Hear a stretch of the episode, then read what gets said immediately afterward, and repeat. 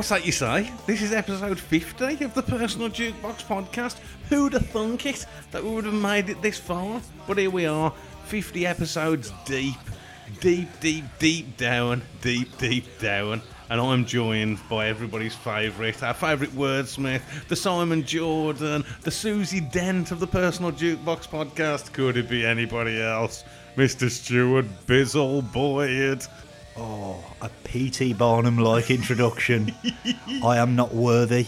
You are, you are, you are worthy. Don't let anybody ever tell you anything other than that. This is. Hang on. Let's let's just take a moment. Raise your hand. Raise your hand with me, and let's wave goodbye because this is the last episode that this music's going to be used on. Watching myself not controlling opposite of life I'm seeing. That's right. From next episode, we'll have the new intro music. Exciting times. It is exciting times. Wake up your neighbours. If you're in bed listening to this, nudge your wife because there ain't no women listening to this. Is let's be honest, it's just men listening to this. It's a full-on sausage party. Nudge them and say, "Hey, next episode they're gonna have new music," and we will. Point of order, haven't we had some feedback from some female listeners in the past? Yeah, actually, I think we have. Yeah, um, yeah, yeah, we have definitely. Yeah, girls, listen. Guys, tell your girls to listen, and they'll definitely enjoy this episode anyway, because we're going to be looking at everybody's favourite cuddly rock and roll superstar, Mr. David Grohl. Indeed. David Grohl. Because realistically, even though this is the Foo Fighters with their album Foo Fighters, or not the Foo Fighters, um, it isn't, is it? It's a Dave Grohl solo project with a little bit of input from Greg Dulli from the Afghan Whigs. That's literally the only other guy, isn't it, Yep. who plays anything on this album? Yeah, so you got Dave on his own. You know, he's um, a member of, oh, well, definitely the biggest band in the world. Absolutely. It's in 91, 92, 93. yeah. Yeah. Even posthumously, they, if anything, would you say they became bigger Yeah, posthumously? yeah, yeah. And you know, the drummer in the biggest band in the world, and when your lead singer, you know, does what he does, I don't think we need to go through that again for anybody. Because man, if you don't know that, come on, what are you doing listening to this? What's a drummer supposed to do? As Billy Corgan. what is he supposed to do?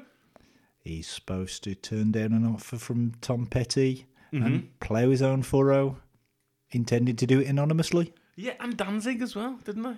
Did Danzig not offer him the drumming slot too? Did he? Yeah, apparently. Okay.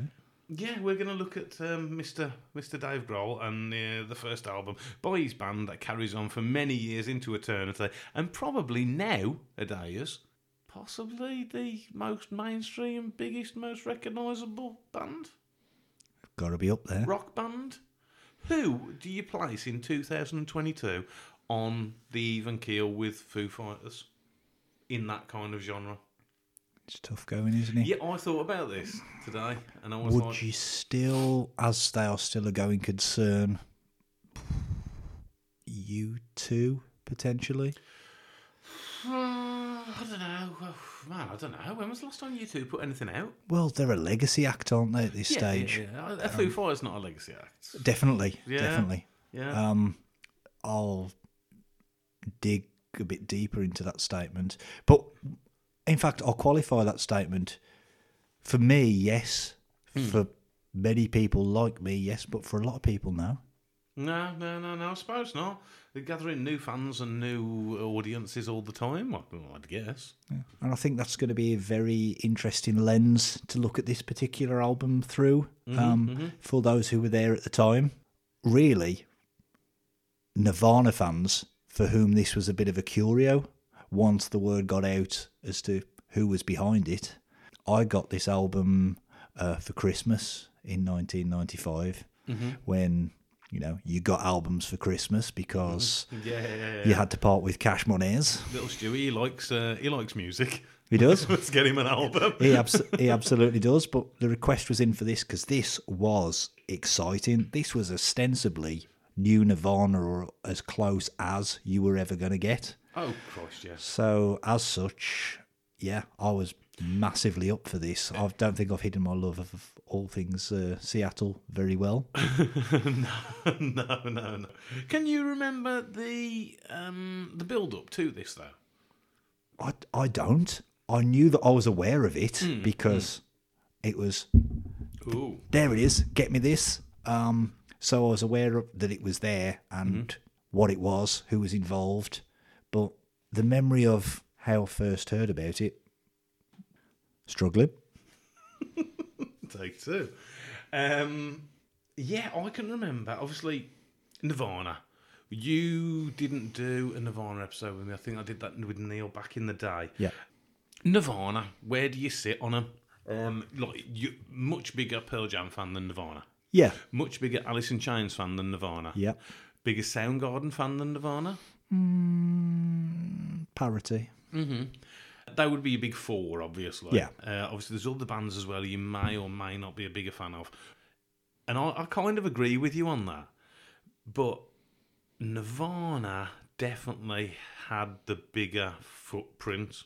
They changed the game. I think whether you become a bigger fan of their contemporaries or not, do you get there without Nirvana gaining the foothold that they did and that prominence? Um, there's no real way to definitively answer that question, but I'd err on the side of unlikely. And this seems like just hammering home a, a point that everybody already knows. Um, and, and some people would disagree with this, but I can't, I don't think you can overestimate the impact which, like, Nirvana had on music. Definitely not.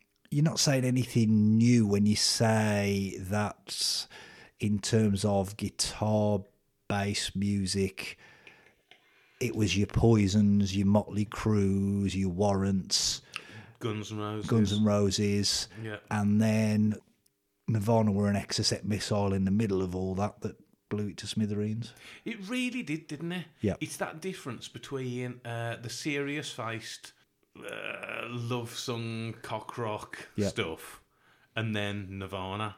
Absolutely. Which, in its own way, still was very serious faced with some stuff, wasn't it? And maybe a bit snarkily looking down on them kind of bands, yeah? But there was definitely not as much of a fun kind of side as, say, uh, the movement of Offspring and stuff a few Yeah, years later. yeah. But definitely still, you know, a bit, I don't know, a bit Smithsy, actually. You know what I mean? Bit po faced. Yeah, a bit po faced. And I think grunge definitely went on to take itself a bit way too seriously. Like the cock rock bands took their dicks a bit way too seriously years before. Do you know what I mean Yeah, with that? yeah. Like, um, uh, maybe, you know, probably the, the cock rock bands were doing less harm because it was like, I'm serious about my dick and where it's going to go. Whereas the grunge guys were like, I'm serious about life and where I'm going to go.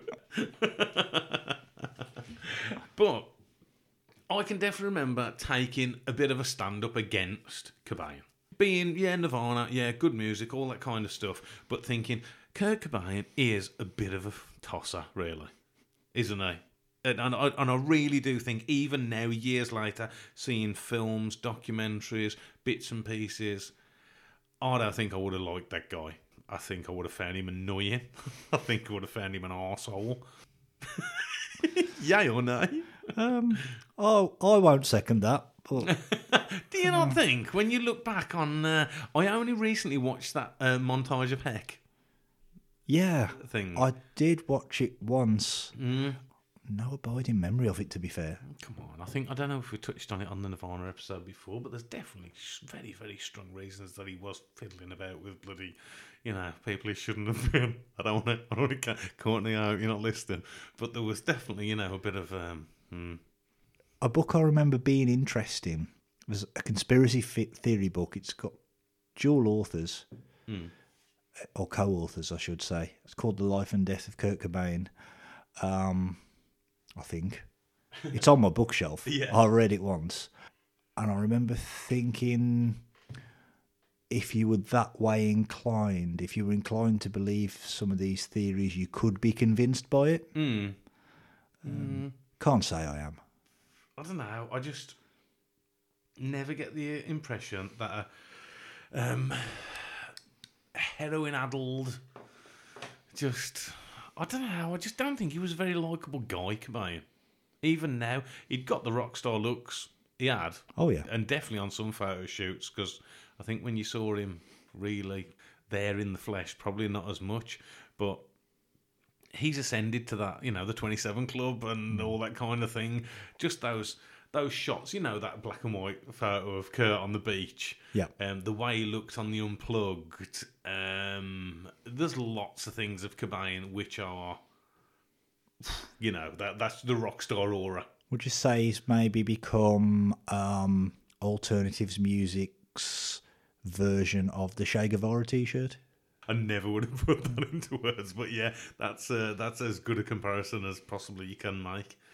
And because of that, there was always stories about uh, was it at, at the MTV Music Awards where was it the confrontation between Nirvana and Guns N' Roses? Yes, yeah. yeah. Which basically comes from Cobain being a bit of a little bitch, really, and Courtney really being the, the mouthpiece and the one who's given it some. Uh, and then Novoselic stepping in and having his little bit. But Dave Grohl was always kind of like the third guy in Nirvana. Well, he was a he was a late man. he was a late joiner, wasn't he? Yeah, he wasn't the original drummer, was no, he? No. and um, he was very very young. Um, Hmm. Even when Nirvana split, would he would he have been? Would he was he as old as twenty three? Oh, I don't know. I don't know. If you would have looked at the band then and you would have said, "Oh, what are these guys going to go on to now?" I think straight away you would have thought, "Well, he's the bassist is going to join another band. He's going to go and do that." The drummer, yeah, Drummer same. Drummer the same kind of thing. But Dave obviously had a real passion to write his own music, and was doing so whilst he was in Nirvana. He did write. Um, am I right in thinking uh, a couple of the uh, In Utero era B sides were Grohl compositions? There's certainly one track on here that um, he did present to Cobain. He he wrote the riff to Scentless Apprentice, didn't he? Yes, which is still now one of my top five Nirvana songs. Okay. Yep. Love, love the riff when it actually comes in. You know what I mean? Yeah. Boom, boom, ba-dum, ba-dum. Um, I think up until In Utero, he was feeling a bit overawed by Cobain. Yeah. It was a bit of a, you know, a massive thing hanging over Nirvana. He said as much, hasn't he? Yeah, he he was um, intimidated by his songwriting prowess. Yeah, and I think there's there's one track on this album. I think it was Alone and Easy Target, the fourth track. He played it to Kurt while That's Kurt the was one. in the bath. That's the one. Yeah. Is that it? And then Kurt actually got out the bath and gave him a hug and said, "Oh, I don't have to be the only person writing songs now Yeah. in this band." Yep. Yeah. Um, yeah, is it is it eight of the songs or something like that off this album were written while he was in Nirvana? So Dave obviously had this that he wanted to do this Yeah. as well. Yeah, and there's a number of tracks on here that you can imagine if you give that, for want of a better phrase, Nirvana edge to it. Their own stylings, Kurt's vocal stylings. You can hear it in some of them. It's, you listen to some of this album and say, "Yeah, I can hear Nirvana playing this potentially." Um, yeah, I, I- I'll be honest. I don't think there's as many, but there definitely are some. Yeah, yeah. there's like some of them, like Kurt would. I have a feeling that Kurt would turn his nose up at it in the same way that Thom Yorke would turn his nose up at a two million offer from um, an Abu Dhabi prince to just come round to his house and play creep on a loop. Well, it also begs the question: is what direction Nirvana would have gone in had um, Right, this is this is the question I thought about this driving this week. If Nav- if Kurt wouldn't have killed himself, uh, what are we talking? 1994. By 2000, Yep. what do you think they would have become? Because I think Dave would have left. potentially. Yeah, I think Dave would have left um, and gone on and done this. But Kurt, that's the that's the thing that I'm trying to nail down here. would Nirvana as an entity continue to have existed given the dynamic that existed between them? Probably too much emphasis here or leaning too heavily into the unplug sessions, but the kind of success of that, but then that begs the question um, did it get a posthumous kick really, in terms of popularity, in terms of how it's the revered. major Yeah. performance. Would they have gone more down that route? Yeah, well, I think that shed new light on Nirvana because they were, really it added a bit of intrigue to them because of the covers that they were doing.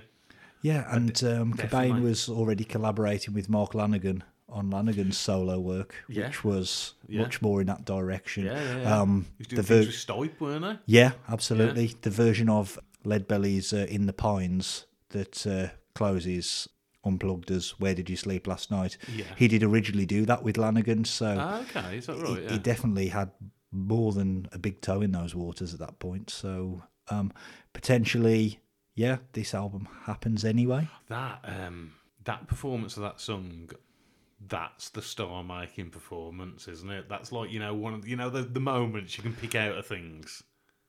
It's where the myth not begins, star isn't it? not actually not a star making because he's already what he is. But yeah, I know what you mean. It's like that's the thing. Anybody who's heard that knows the bits. You know what I mean? The end of it where he finishes it off and stuff. Does he grow from a star to a myth at that point? Maybe a Possibly so. myth's the wrong turn of phrase, yeah, but yeah, yeah, yeah, a myth. yeah, yeah, I know what you're saying, but we're it's- not. that's completely the wrong turn of phrase. yeah, but yeah, yeah. um, I understand what you're trying to say there. um, demigod possibly not. I'm very loath to call Kurt Cobain a demigod. in the eyes of Of the great unwashed. his adoring public. yes, yes, yes, yes. Um, but yeah, as we're talking about is Dave and what he what he wanted to do. Let's forget about Kurt now. Dave obviously still wanted to be in the music business. making energetic guitar based music. Hey, making his own music. That's what he wanted to do. As you said, he was offered to play with Tom Petty, um, Danzig. He, I don't think he wanted to be a drummer, did he? Because he was like, oh, I've just been the drummer in the biggest band in the world or whatever. I don't want to just sit behind the drums. I've got my own music that I want to get out there. I've, Maybe in terms of sort of how Kid A was indirectly born out of OK Computer, it's like maybe thought, how do I follow that with more of the same? Mm-hmm. well, yeah, I suppose so. And it, it, also sheds new life on. Kurt was very anti. Oh, was this a whole grunge thing? Anti, anti-fame. That's how I looked at it years ago. Kurt was really anti-fame and anti the thing, but then Dave obviously He wanted loves- it a bit he more. loves it, doesn't I he? Yeah. loves it nowadays. doesn't he? yeah, you know. He'll, uh, that's the joke, isn't it? That, the Dave turns up at the opening of anything, Yeah. he'll be, a, you know, nice guy. Apparently, I, I don't know. Very, I don't imagine who he is as well. This is the Foo Fighters' first album. It was released on July the fourth, nineteen ninety-five. There was a lot of anticipation for this album. Uh, it got to number three on the UK charts, which is not to be sniffed at for the time, I suppose. But maybe I don't know. Maybe you could look at it differently because of the anticipation being a former Nirvana member. Yeah, and I think we've we, we kind of talked about this kind of on the last episode where we did Kid A as well. Really, is the album chart more reflective of what the people who immerse themselves in music were buying? So it's it's a yardstick for the aficionados. Certainly more so than the singles chart. I don't think we can dispute that. 1995, July, the summer of 1995. That's where we've got What's the Story Morning Glory being released, isn't it? Um, is Melancholy and the Infinite Sadness, is that 95? Am I right there? Maybe ninety six. Oh, is that a bit later, is it? Potentially. Timeline could be off. Okay. But it, it, as you said, it is basically a one man project. Yep. Um, Dave did it, he recorded it. He then, what did he, let's say he ran off so many cassettes and so many, I don't know, maybe cassettes initially and passed them out to friends. It was intended as a demo, wasn't it? Yeah, yeah, it didn't, but he didn't want to put his name on it, did he? Yeah, which is where the uh, which which is where the band name comes Yeah. from. Wanted it to uh, stand on its own merits and not as the drummer from Nirvana. Yeah, more so to possibly not wanting to say, "Oh, I don't want to be picked up because I'm the drummer from Nirvana," but I want it to be looked at as something different Yeah. from the drummer than Nirvana from Nirvana. Sorry. The first time the songs were played was on Eddie Vedder's Self Pollution Radio. Was Yeah. it? Is it Monkey Wrench Radio, Oh, or know is that their um, No, um, I can definitely remember in Kerrang at the time they were saying that Vedder was doing this radio show, or I don't know, did he do more than one, or did he only do a couple? I don't know. He was travelling separately from the rest of the band, wasn't he? At one point, I think the Is that where of, it comes from? the rest of the band were flying Yeah. uh, between gigs, and Eddie was driving in a van and doing his radio show. Uh, there was, Is that what this is? yeah, there, there was an interview. Why? Why was he? Or is it because he wanted to do that? that seems to be kind of the um, the conclusion in retrospect. I know there was an interview with Stone Gossard where he thought Pearl Jam were going to split up at that point. Where are That's- they? Where are they? Ninety four. That's after Vitology, isn't it? Yeah. Yeah, and this is around the time that they were uh, without Eddie. They were recording uh, Mirror Ball with uh, Neil Young. Oh, okay. Oh, is it? Yeah, Yeah. So, so Eddie Vedder's got this radio show, and he plays a couple of tracks. I really should have picked up them. I could have get got those drops, couldn't I, from YouTube to play. Um, I don't know. Do you know what songs they were that he played? Exhausted was one. Because that was the first one that was really put out, weren't it, for Yeah. everyone to listen to? Really, really, really, really, really strange choice. In the context of what's here, if Yeah. you're looking for something to instantly gain that traction, Yeah. then yeah, it wouldn't be wouldn't be the the uh, the obvious choice. No, not at all. Um, and then they attracted label interest. Die, sorry, Dave attracted label interest, and they eventually signed with Capitol Records. Yep. The album took seven days to record. He recorded 15 songs and picked 12 to go on this album.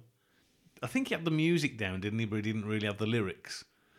And then just hurriedly scribbled together some lyrics of some description to fill out the songs. It's reflected in a few instances. Oh, yes. And um, it, I read in his most recent um, book release, uh, The Storyteller, they actually. Is that what it's called? Yeah, Yeah. yeah. They appear on the album in the order they were recorded. Yes. Yeah. Which is strange because the first three were the ones that he didn't have writ before Yep. they recorded, and all the others he did. Weird, weird. Um, you've read that book. Good read. Yes, yeah. Breezy read. Worth um, Yeah, uh, got it for Christmas. Um, kind of, uh, kind of as a token, uh, an easy read. Um, like you say, Dave's a likable guy, but we kind of mentioned off Mike, didn't we, earlier this evening? And this is kind of the modern incarnation of Dave Grohl, who's certainly grown into the um, sort of frontman rock icon. Elder rock statesman. mantra. Uh, elder rock statesman. Good, good turn of phrase for it. Likable yet somehow annoying with it. And one thing I said to you, take away from the book, he's the only person who's ever had kids in the history of the world. Oh, um, do you have kids with with first wife? no, I think um, I think he's got three daughters, all with his current wife. Okay. Yeah, Dave. I mean, going through this is this is the first Foo Fighters album. There was no real videos done for this album, were there, for none of the songs? D- There were Oh, a couple, the Big Me. Sorry, yeah, yeah. and yeah. uh, I'll stick I'll around's Stick got Around, one as well. Yeah, I'll stick around's got one as well. A But- very very awkward video. Yeah, that's a weird. Yeah, that's a strange one. That is really. Um, but their their their videos after even Big Me, I'll, I'll class in this. They've all got a bit too much mugging for the camera for me. It kind of turned me against Foo Fighters in their early years. It turns me off them later. This is something I'll get into, Hmm. but um, as a bit of a spoiler, um, after this album and the color and the shape, which I also really really like, Hmm. there are reasons around it, but my interest in them just fell off a cliff.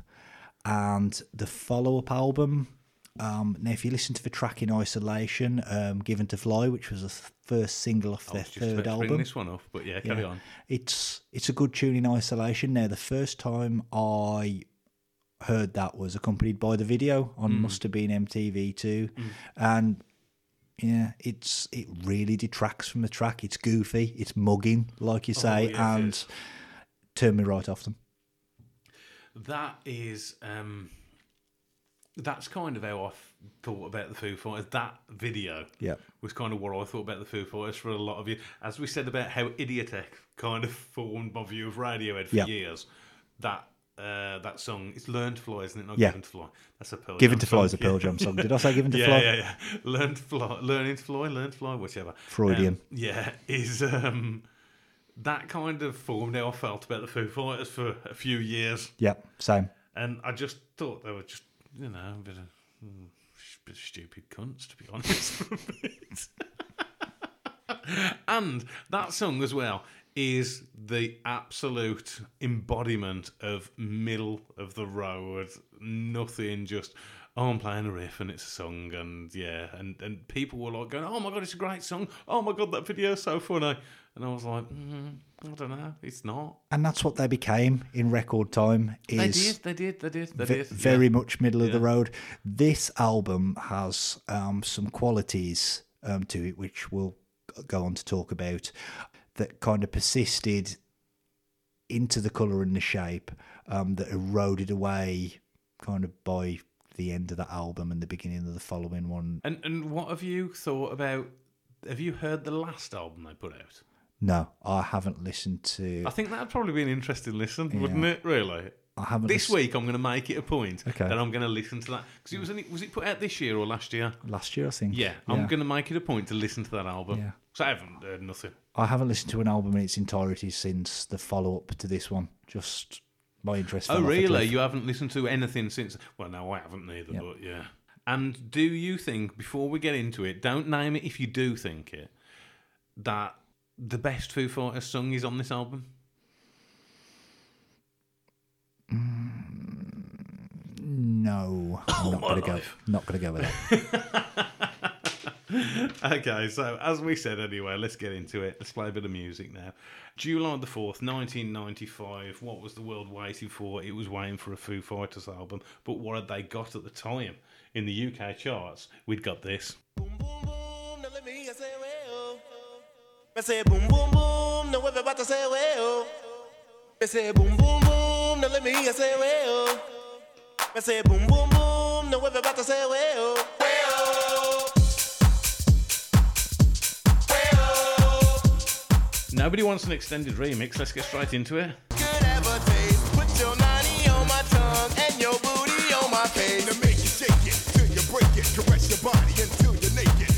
I believe Neil Strunger said before on an episode that this was the first record that he ever owned. His mom bought him this. He wanted, Okay. he wanted a song and his mom bought him this. The ex- full explicit version. Oh, yes, I remember that story. I remember that story. This track is a uh, a daily um, incursion on my life. Um, just because at work um, we've got uh, we got a cleaner. He's an Italian guy called Gio. Okay. And every morning I'll greet him with a boom, boom, boom. Everybody say Gio. Gio. Yep.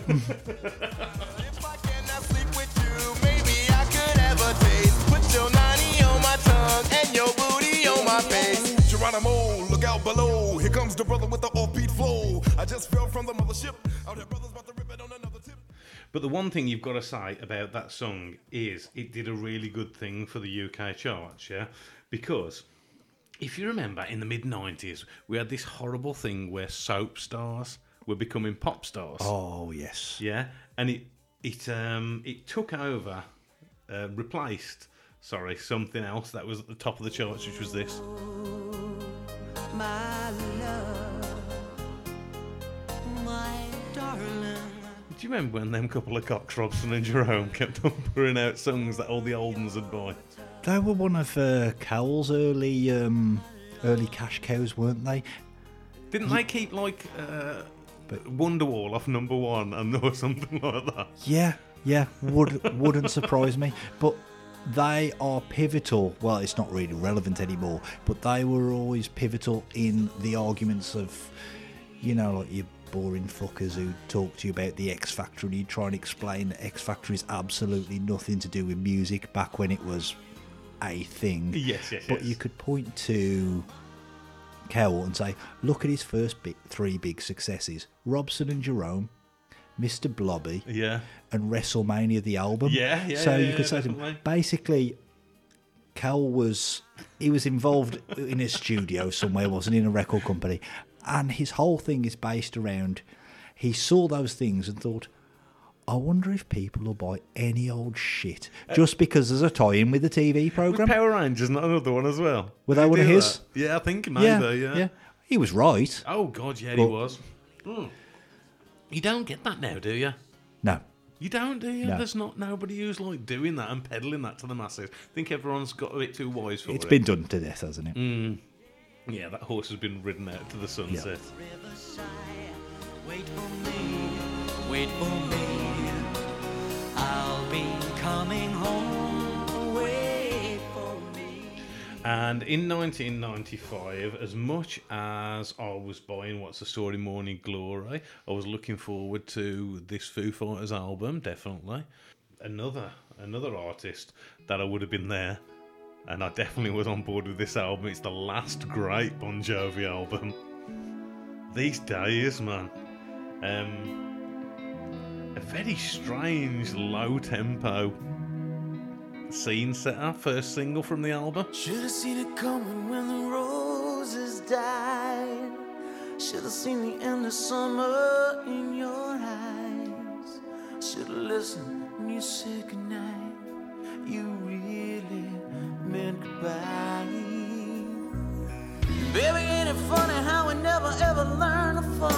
And as much as that song needs to go out to Bon Jovi's biggest fan, Gaz Davis, there's a fantastic story from uh, once co-host on this show, and he will be on again, Gibbo, which...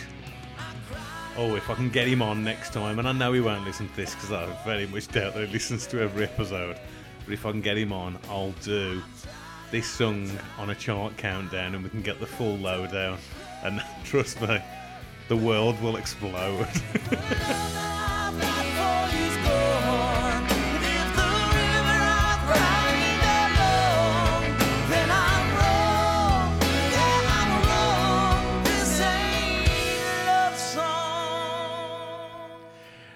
And always we touch on the US number one. Everyone's heard it.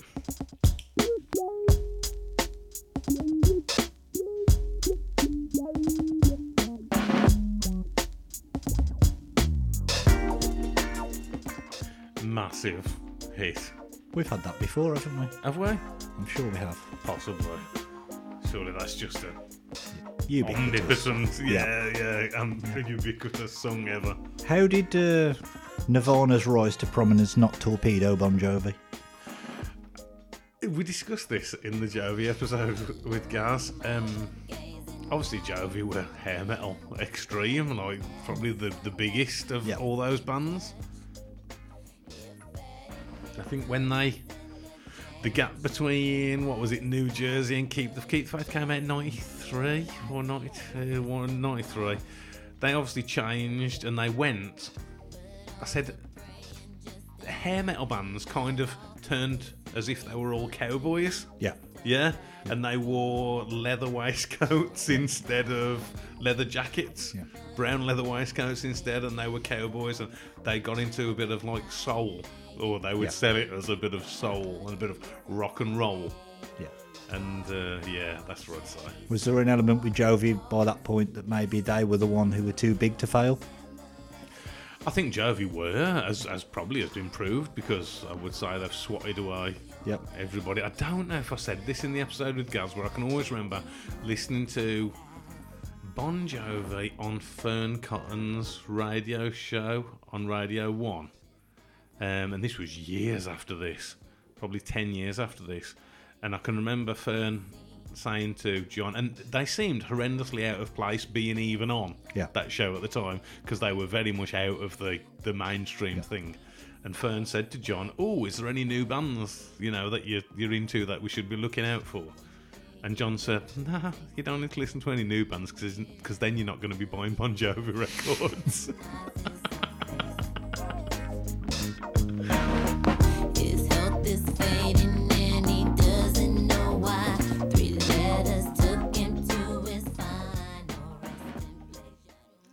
He's like Hunter 2002 or 2003, like grip on his spot in the music industry. All right, then, shall we get into the Foo Fighters? Or Foo Fighters, not the Foo Fighters, I keep on saying that. That's like the band of the editors, or just editors. They get very upset, don't they, apparently, if people called them the editors. Do they? Yeah, yeah, yeah. They don't need to exist in a world where Interpol do. Oh, man, do editors still exist? They do. Yeah, are you a big fan of Interpol? the first album's pretty good. Yeah, it's someone I've never really listened to. I'll be completely honest with you. I've heard the odd track here and there, but mm Yeah, give give Turn Out the Bright Lights a go. okay, I will do. I will do. Foo Fighters album starts with the first track I heard by them. Uh, heard this before the album, I I always thought it sounded different. I expected it to sound more Nirvana, Yeah, I agree. and it didn't. And I'll uh, I'll tell you, what I think it sounds like um, as we get into it.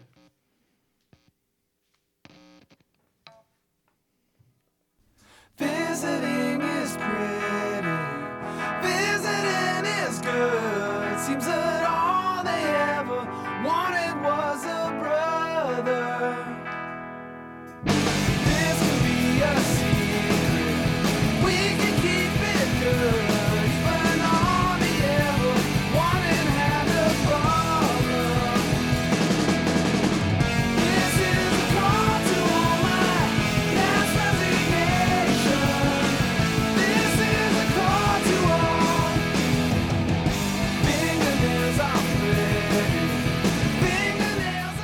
said, the first song, the first single released off the album in the UK, anyway. Top five hit that was.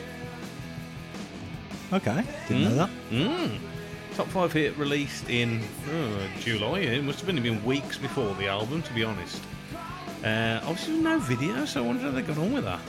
Um, the thing that hit me initially, I can remember being on a coach going somewhere and hearing this for the first time, like on my Walkman Yeah. at the time. Um, and I thought, very Beatlesy.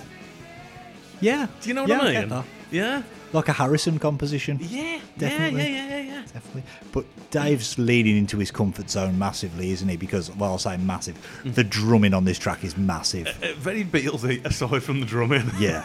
Yeah. Yeah. The, the drum fill pre chorus, about 30 seconds, is Yeah, yeah. it's fire. And in the transition back to the verse as well, That's the that's the peak of the song. absolutely. Yeah, that Yeah. first time round when it hits back into yeah. Yeah, absolutely. Absolutely. Um, lyrically, it's a bit Oh, spasmodic, isn't it? It's. Is it deliberately about nothing? Um, I would say so. Yes. Yeah. You can find something in there, I think, that Uh, this the this is a call. That's, past resignations. That's the it's- only bit which it's, it's all in the past. Yeah. Well, kind of as well. Um, yeah. What are we putting in the past? There's a couple of little referencing references to Minocin, which is acne medicine, and Ritalin, which is kind of like the anti-hyperactive okay. um, yeah. medication, for want of a better phrase. Yeah, yeah, yeah. So is is it kind of a goodbye to youth or innocence? Okay. Is yeah, that what he's putting behind growing him? up bit. Yeah, Yeah. and this is I'm going out Yeah. on my own kind of thing. Yeah, yeah, that that ties in with a lot of the um, song titles later on as well, doesn't it? really? Definitely. Yeah. There's some awful song titles on this album, aren't there? yeah, there are. Some But absolutely dreadful song was that not a hallmark of grunge music? Ooh, Come throw, on. Throw, throw some at me. Oh, song titles. Hang on one second. Hang on. Um, here we go. Uh, drain you. School. Dumb. Blue. On a plane. Polly. Sappy. Being a son. Um, that's just Nirvana. Oh, and hang on, hang on. Let me just hit Pearl Jam up on this because they're not bloody. Um, yeah, I suppose. Yeah, Corduroy. I always hated that title. Good song, bad title. Actually, yep. Um, Foo Fighters do this. You know, like songs that were like one word, Yeah. and bands that were one word. Yeah. That's a hallmark of grunge. Go. Yeah. Oh, yeah. Um, Animal. Animal. Once, Dissident. Dissident, Sirens, even uh, later on, Nothing Man, Alive, Daughter, Black, Wishlist, Jeremy. You know, Nothing as bad as the titles on this album, though. to be fair, I would say like there's one, two, three, four. Hmm, actually, we're getting into five territory. Yeah, okay. yeah, um, yeah. But this is a cool, good song. It is. It is. I like it. I like the closing stretch. It's really nice. I like it. It's a bit different where it isolates the riff, and again the drumming part takes center stage. You know, I've laboured the point to exhaustion that I hate fade outs unless they fit. Um, I like it when the closing gambit's well thought out and this song's got a hot closing stretch. Yes, I really really like that. I would say that's like Dave's trademark kind of drum, and it's definitely his drum sound. Yeah. His drum sound is the same as the Nirvana drum sound. It is. on this album. I, I do think overall this album sounds. I don't want to say underproduced because it's ninety five. I think it's deliberately underproduced, Yeah, maybe. and that gives it its own character. Maybe that's what sets it sounds nothing like another Foo Fighters album after this. Definitely, definitely. Yeah. So on on that regard, I'm very interested, and I'll probably discuss this in in like the wrap up. Is um, how you mentioned they gain new fans, and I think a new fan of the Foo Fighters would look at this album through a completely different lenses as we do because it sounds so differently. And they, if they were to run a list of where it stands in their personal pantheon. yeah, what like a, It- a, a Foo yeah. Fighters fan now, a nowadays Foo yeah, Fighters a new, fan. a new convert, Yeah. a new convert. It would uh, it would look, I would say, radically different I was say to to you, certainly my take on it. I was gonna say to you that oh, the Foo Fighters now though would be the big rock um, sound of now. Yeah, And I was going to say, but that's not what the Foo Fighters were. But then, that's what the big rock sound of then was. Surely, this is is you know the step from Nirvana, isn't it? That's kind of what was going around at the time. it is. I think this has got its own unique charm to it that their later albums didn't have. I think there are reasons for that. Oh, this is definitely like the little likable brother album. Absolutely perfect. Yeah, yeah. Perfect. Yeah, yeah, well, yeah. My, my synopsis at the end is going to be a little bit of a spoiler, Mm. but I am going to make a lot of references to it being a little album. It is a little album. That's what it Yeah, feels like. It yeah. feels like it had a small budget. It's one guy doing it. Yeah. It's him and his mate. They're doing the bits and pieces, and yeah, and, and fair play for that. I'll give it. I'll give it a bit, bit of extra kudos for that. It's a little album in the best sense of the word, Yes, it is. but good good opener. Yeah, really good Big opener. opener. Big opener. Definitely that Beatles Solid. feel there. The Beatles, like I hear that now you say it. 60s kind of feel. Yep. Yeah. Um, Dave's vocals as well. I don't think he was like particularly super comfortable, wasn't he, about Well, singing? this is in the next track. This is the the very first point that I was looking to make. Um, the lo-fi production to me is clearly a deliberate choice because um, Dave Grohl isn't a confident vocalist yet. No. and I kind of liken it to, like I say, this album has got a charm to it and a vulnerability, kind of like early REM with Michael Stipe. He had that very kind, very similar kind of lack of confidence, and I actually prefer this version of Dave Grohl to the guy roaring the best, the best, the best into a microphone. I'll take this all day over hmm. that. Yeah, yeah, yeah. I'm with you on that, actually.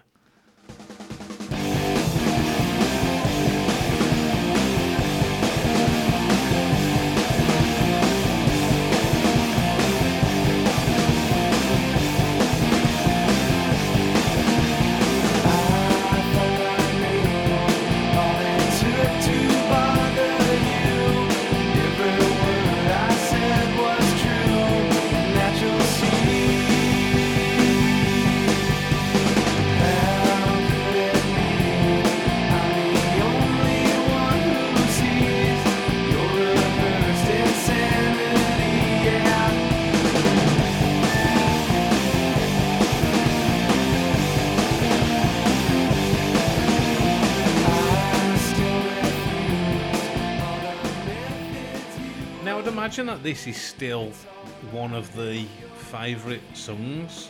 Yeah, for the, for old fans of Foo Fighters, this would be a bit of a pit filler. Yeah, Definitely, yeah.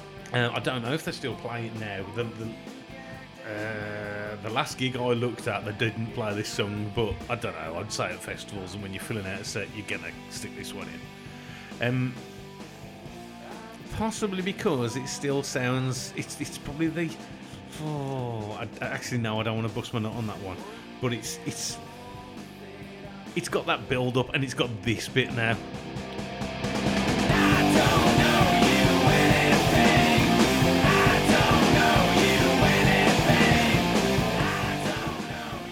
Sing along. This is one of the ones that I was going to point to when I when I was going to say you could hear Nirvana doing it. The pre-verse riff um, contrasted with uh, the drum part, and then the chor- the refrain, the "I don't know you owe you anything," Mm-hmm. you can hear Kurt croaking that out. That's but what I was by the same say. token, if Nirvana continue to exist, then due to the subject matter, this song doesn't exist, does No, it? it doesn't. That's what I mean. Yeah, yeah, yeah. Okay. That's exactly what I was going to say, but I think we're a couple of tracks until the first real Nirvana pokes its head above the parapet. Yeah. Um, yeah, it's it's a song written. The lyrics are about Courtney Love or directed at Courtney Love. He's Dave's basically said that, hasn't he? Yeah, That it- yeah, that yeah. It was written for Courtney. They fell out obviously after Kurt's death. Um, apparently, they've uh, kissed and made up following the 2014 Rock and Roll Hall of Fame. Apparently when so. The Foos were they embraced on stage. Yeah. Yeah. She looks different now, doesn't she, Courtney? I haven't seen her for a few Have you not years. seen her? No. She looks she looks a lot different now. Okay. Yeah. yeah. And again, Dave's vocals, even on a song that's vitriolic like this is, there's still an endearing vulnerability to it, and that's kind of reflected in the album overall. And we've talked a bit about the videos, and I think the video encapsulates this as well. If you go on YouTube and watch the video to this, mm-hmm. there is obviously the bandmates join him for the video, and Yeah. but it, it's awkward. There's a band who aren't yet comfortable in their own skin. Well, you've got at the time. It's a different band to the band now, haven't you? I think there's are there two members of the band Pat then. Smear's on the video, isn't he? Yeah, he went and came back, didn't Yeah. You got. Is it? Um, he? Nate Mendel's the Mendel. only other constant, and isn't then he? is it William Goldsmith. Oh, yeah, Goldsmith on drums. Yeah. Yeah. And I don't think he actually. I think Dave drums on the second album, doesn't he as well? I Oh, think? I think that it, I could I could have got this wrong. Yeah. Um, I could be mixing this up with something else, but my some some brainworm somewhere is telling me that Goldsmith recorded the drum parts for the second album, Yeah. and they were booted for Dave to in re-record them. Yeah. Okay. And then Taylor bought, was bought in for the third album He was brought in to tour the second album after it was finished. because he and was with uh, Alanis. he was with Alanis, yeah, Yeah. which is Liam strange Gallagher's, fit. Liam Gallagher's number one fan, Taylor Hawkins. Absolutely. He was there, yeah. Yeah. I mean, this is a song that could, with bigger production, this song could be utterly massive. Um, imagine if that lead riff was bigger, more prominent. But then again, it might lose its charm because I think that bigger production, uh, as I've already touched upon, that charms what the last definitely 15 years of the Foo Fighters massively lack. I think it's interesting that it's three minutes before they hit the "I'll stick around." Yeah. I'll stick around bit, and and it, and it sort of comes in by default Yeah. at the time. Whereas you could have built that maybe if you would just give it about like four or eight bars before, and then really built it up and came in. Yeah. yeah. And but I suppose that's the the naivety of even though he's been actually he's been in the music industry and he's had million, million, million selling albums before that. But as we touched upon, he was still very young, wasn't he? At, Yeah, this, at yeah. this point in time. Yeah. Isn't the studios that are recording at? Is it not Lanigan Studios? Oh, I read this. I'm, long I'm not necessarily or- saying that it was. Um, Or was it his own studio? No, I, don't, I think this first one. He's got his was- own studio now. Oh, he has now. Uh, yeah, because hasn't he made a big deal about having like the analog desk from? All from Sound City. Yeah. Where um, Nevermind and Rage Against the Machines debut and Oh, is that where they were? yeah, Yeah. wasn't Rumours by Fleetwood Mac um, know, yeah. recorded there? Yeah. Pretty massive. There was actually a documentary about that, about the venue and Dave kind of purchasing the console.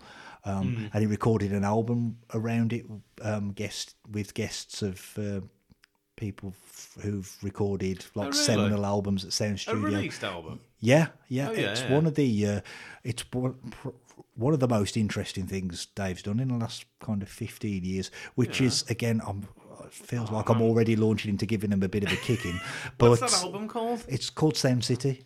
Sound City. Yeah. Yeah. But really, side projects are the most interesting things that all that the Foo Fighters do now. Much more interesting than the, than the day job. Oh yeah, I'm looking. I don't at- want to see this film. I'm, I'm No desire to see that at all. Actually, yeah, just stop for a second. Let's just touch on that. As we're speaking now, me and Gal spoke about this like a couple of uh, episodes ago. Um, Studio 666, I believe it's called, isn't it? I haven't seen it. I don't know if it's out yet. It, it's out now as you're listening to this. It will have been out, definitely. It's in cinemas, I think now. It is, yeah. Yeah, well, definitely now from when this episode comes out. You haven't seen it, obviously. No you, desire. You have no desire to see that. desire. Um, it's probably a thing which, if it's on Netflix, I'll, I'll probably will watch at some point. Maybe I don't know. I can't imagine trying to convince Lindsay to watch Studio Six Six Six. My Netflix watch list is out of control. the stuff that's been on there for literally four years. Yeah, Stuff doesn't normally stay on Netflix for four years. I hear there's new changes coming to Netflix. So if anybody's sharing their Netflix subscriptions, they're going to be in for a bit of a shock, apparently. Oh, there's been talk about that for a long time. Yeah, I think it's just scaremongering. Um, looking at that, Sound City Real to Reel. That's what the album's called. What is it? It's an 11 track album. You got names that stick out for me. Um, Josh Homme, Trent Reznor are on a track. Paul McCartney and Chris Novoselic are on a track. Um, mm, mm, mm, Corey Taylor is on one. Rick Springfield, Stevie Nicks. Oh yeah, so I see what you're saying. Yeah, the only track that's got a little star next to it is the um, the Corey Taylor one. From Can't can't, or from can to can't, if you, if you want to say it like that. Under the water. Um, Corey Taylor, where'd you sit on Corey Taylor? I quite like him. mm Yeah. You can't be one of the people who are out there giving that Corey CMF CMFT album a thumbs up. Not Solo familiar with album that. from last year. Last Okay. year, last year, the year before. Oh god. Cause I don't pray anymore. You know I've heard that before. Look all these people, tragic little people. They're smiling Yeah, I don't know. Um, yeah. Check out the doc if you can, though. It's really good. yeah, yeah. Okay, is that on the on the streaming things? It was. It was. It's disappeared. It may be back. They, they come and go, don't they? Yeah, yeah, yeah, yeah, yeah, definitely. All right, let's get into the third track. Um, this is probably the biggest song I'd say off this album. I think you can take your pick out of the top three, really. Yeah. The first three.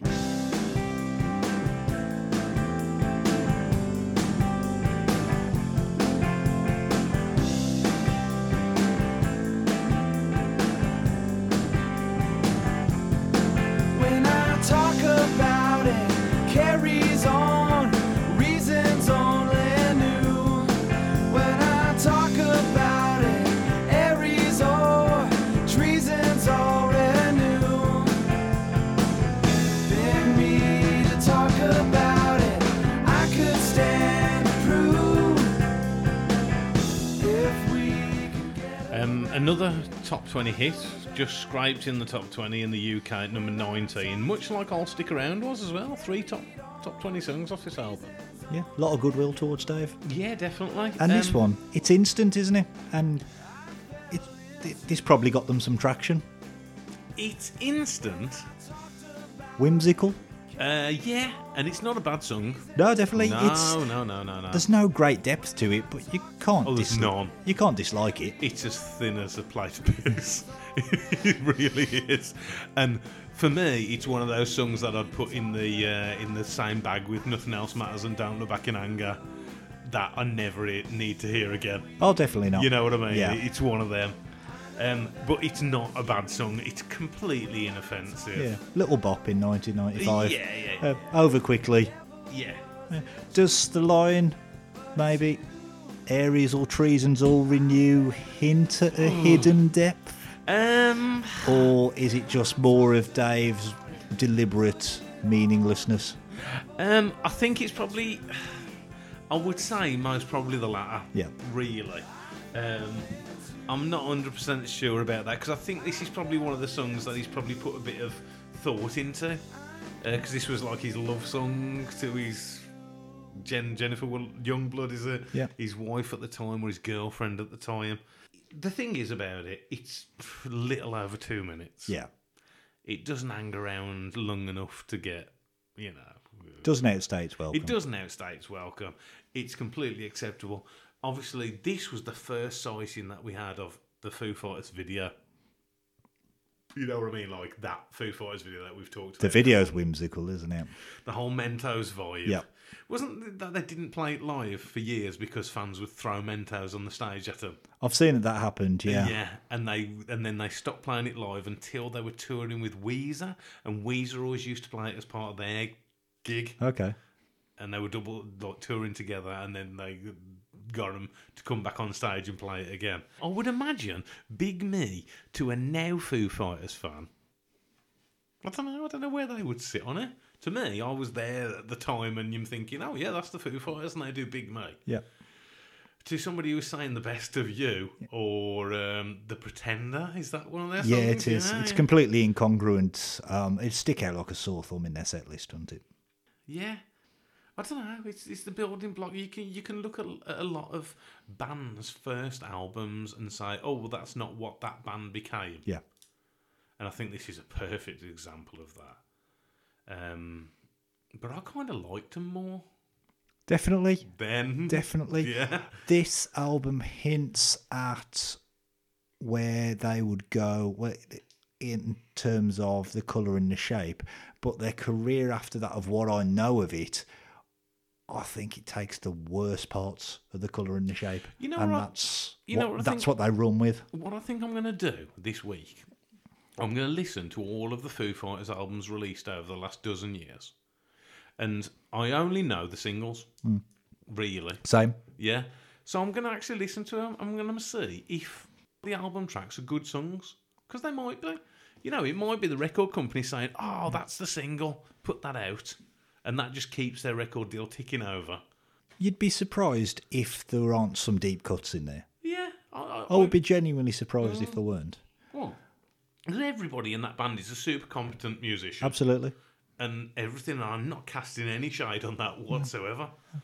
And the other thing is, uh, and I think this this is an important point because it does sound like we we're giving them a bit of a kicking, much like we did the Verve. There hasn't been a bad song so far. No, definitely not. No.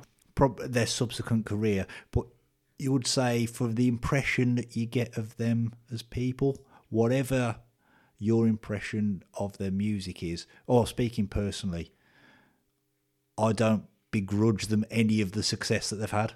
No, everybody in that band seems a perfectly likable. Yep. You could go out with a pint. Definitely. Go out for a pint with them. I'd much rather go out for a pint with Dave Grohl or Taylor Hawkins or the other guys in the band Yep. than I would with um, Kurt Cobain or Thom Yorke or um, any myriad of guys. You always give Zach De La Rocha a bit of a kick in. Yeah, he wouldn't. he- He'd be no fun on a night out, would I?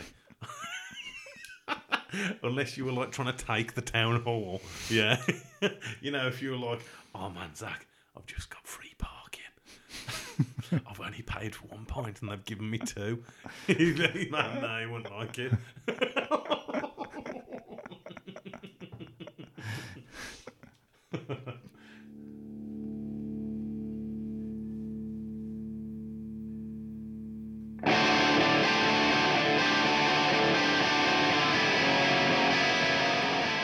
This is Nirvana.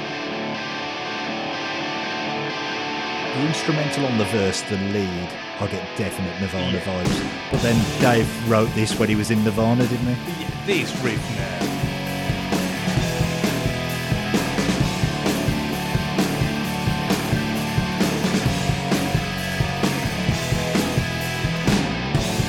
They knew all along, they're not done, they were so wrong. Yeah, this is the first sight of, for me, of Nirvana in this album. It's also got that serene, loud, serene contrast um, dynamic, although not as pronounced or obvious as Nirvana. And with that in mind, Shit chorus though. abs- yeah, yeah, 110%. Um, the central lyrical hook, it needs more. It feels anemic. Um, yeah, a note I've got here is verse good, chorus in quotation marks for what there is of it, Mm-hmm. less so. This is the one. The lo-fi production gives the album charm, but this is the one where the one song where I think it suffers a bit for, from it. Yeah, it's. Um, it's like that contrast. I tell you what, that the the um, the the transition from the verse to the chorus, even though there is no gap Yeah. or nothing, it just feels clunky. It does. Yeah, It does. I'll, I'll, I'll turn it up when we get to it next Yeah. this time, but it just like oh, man, standing out, I want out. It's yeah. and the loud, quiet, loud, or quiet, loud, quiet uh, dynamic. Give it some bollocks. I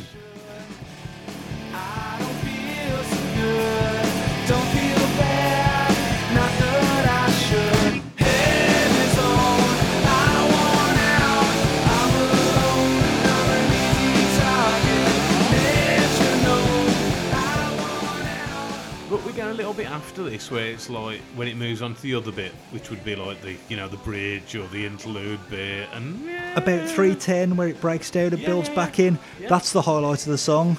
The uh, the Did You Ever Listen, Get Out, Get Out Yeah, bit. You could imagine good, Kurt good. howling that bit. Um, and I then think the, the it- breakdown back into the original again yeah, after that, yeah. It's a better song if they commit to that dynamic, which Needs it a different doesn't. chorus. Yeah, absolutely. Um, is this the one song that suffers from that maybe lack of the confidence that will be there later? I, I definitely think this is a better song if they record it two, three years later. Oh, definitely. They'd have the, the benefit of um, a better producer, Yeah, more production techniques, stuff like that. I mean, this bit now that's playing in the Yeah. background, I love that falling just riff Yep. and the build up, the drums, and Yeah, all that kind of stuff. That would have been emphasised, cracking. And the, and the chorus even comes in better on that last Yeah. one. But um, but yeah, I, every criticism you've you've levelled at it, then I, I completely agree with you. Um, but still, it's not a bad song. definitely it's a good bit of songwriting, Yeah, it is. and it, It just is. needs that little bit more to tip it over the edge. Yeah, yeah, yeah, yeah, definitely. Um, yeah, as I said, that's the one, isn't it? That Kurt loved. That's the one that he played to. Kurt, and he liked it, and yeah, that potentially would have been on the fourth Nirvana album. Fourth, yeah, Would have been the fourth, yeah. yeah, fourth Nirvana album. Okay, we'll take one more uh, before we go for a little breaky poos. Uh, good grief. Anybody hear Offspring? Yep.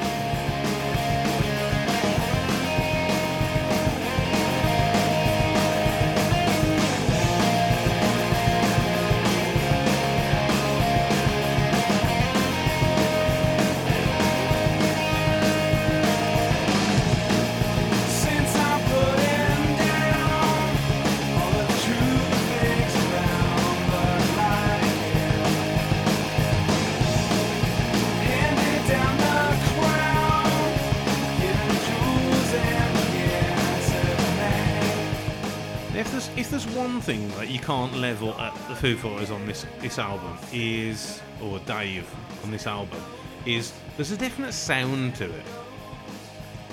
There is. Um, it fits the album. It is. This track's got the the biggest punk influence so far. Yeah. With a callback to his day in his days in Scream, his pre-Nirvana band. Yeah, yeah, yeah, yeah. Um, I like how um, the vocals are a little lost in the mix. I think the distortion does this one a lot of favors, where it doesn't do the previous track any favors at Mm-hmm, all. Um, maybe you, I, I don't know. Maybe this will get a bit uh, a bit of vitriol here, but so far in, uh, to this point in the album, it's my favourite track. Oh, this is your favourite one. Yeah, So far, yeah. Yeah, yeah. Um, um, I like the breakdown at 2:35. I think it's well timed. It breaks it up. I think the riff it's low key ish, but it's relentless. I think this has got like a real identity of, of the Foo Fighters. Uh, They they had a sound, as I say. It's Yeah. got it's got a sound, and I think this sound now, apart from as you say that punky offspringy element, Yeah. but the thing that's going on behind that carries on throughout the album. Yeah, definitely. You know what I mean? That kind of I don't know. It's like a hanging guitar, and Dave's vocal, and yeah, that that's like the Foo Fighters sound, which is not on anything after this. no. Like we've said that loads of times, haven't we? Now, um, once again, though, the chorus needs a bit of work. It does. And this is the first one that's got a bit of an awful title. Good grief. It's like maybe there's a different American meaning to that, but over here it's something your grandmother says because she does, doesn't want to swear. Oh, good grief. yeah, that's right. And and I definitely think listening to it now and in the past week, I've noticed more that difference between the three songs that he wrote after Yep. Nirvana and the rest of them, which uh, written when he's in Nirvana. I think that's really from Big Me onwards. This is it's a difference. It's a different It's a different thing. Yeah. Yeah. Yeah, good, good, um, good song. Yeah, we we like it. Yeah. We do. Yeah, we do. Oh, that's my favourite so far. Okay, okay. Well, should we head for a break now? Let's do it. I'm gonna leave. I'm gonna leave you with a little teaser before we head out. Calling back to a bit of football discussion. Don't give the answer now if you know it. What's the only football team in the 92 professional teams that isn't named after a place? He says he knows it already. God damn you, Stuart Worth.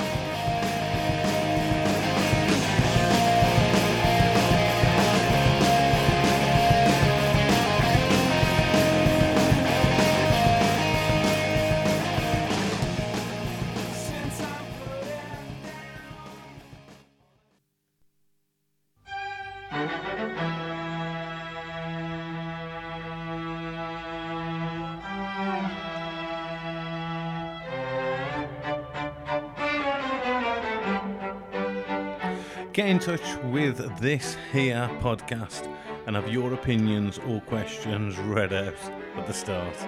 You can get in touch via jukeboxpod at gmail.com or follow the show on Facebook or Instagram.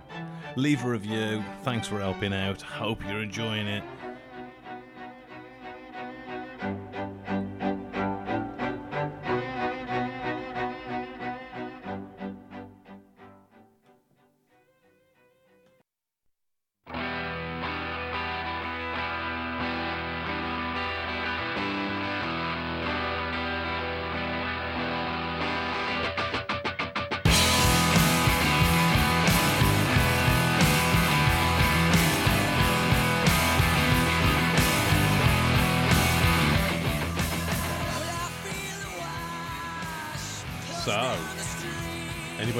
Anybody who was listening to the first part, I've be thinking to myself, what is the only um, English League team that isn't named after a place?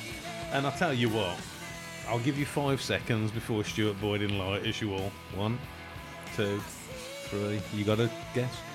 Four, five. Hit us, Boyd. Port Vale. Yes, it is Port Vale. and trust me, I didn't tell him. As soon as I pressed pause on the first bit, he was like, there you go, Port Vale. Yeah. Oh, well, I. I thought I'd have you on that one. Yeah. As we said, everyone always goes Arsenal, don't they? Yes, Arsenal, Crystal Palace. Yeah.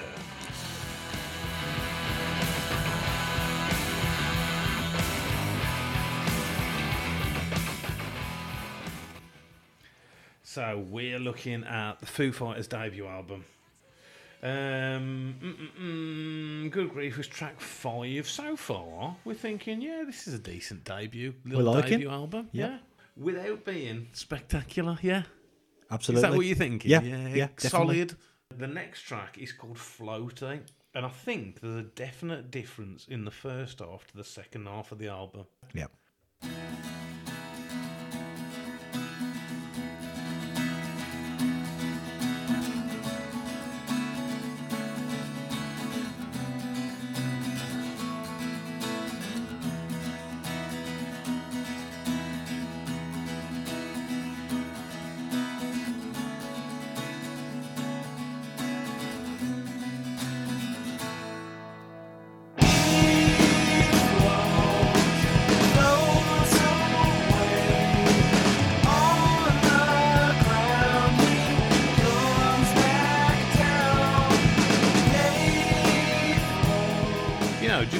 through my notes, the, the songs that were li- written after Nirvana, um, Ecstatic and Watershed were part of them as well. Yeah. Yeah, sorry, I was completely thinking it was the first three tracks.